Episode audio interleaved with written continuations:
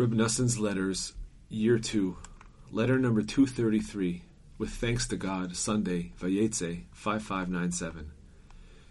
Greetings to my dear beloved son, the distinguished Reb Yitzchak, may he live.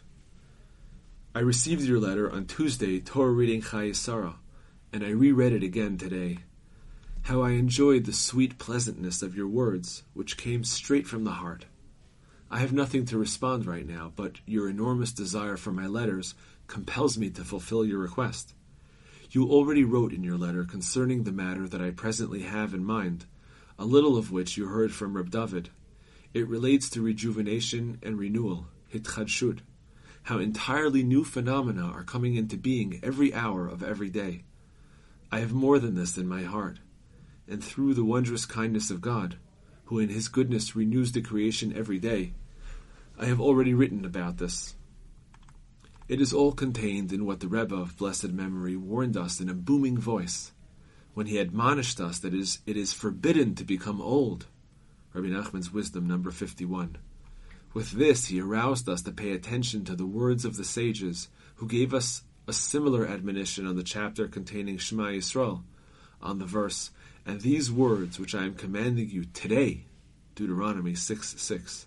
They warn us there to view them the words of the Torah, as new every day, as is explained on the verse in Rashi's commentary.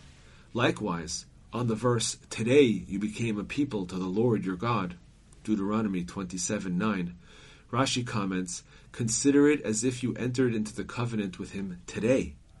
With this, the sages have indicated to us that wherever the Torah writes God, in the context of an exhortation to uphold the Torah and the commandments, it means that we should feel as if we were commanded anew today.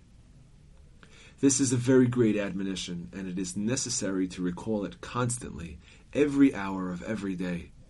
For every hour, wondrous new things are coming into being, not to mention every day, week, or month, and certainly every year and Shemitah, seven year period.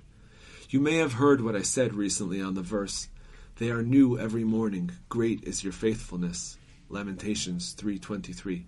Namely, a person's mental faculties are renewed every day.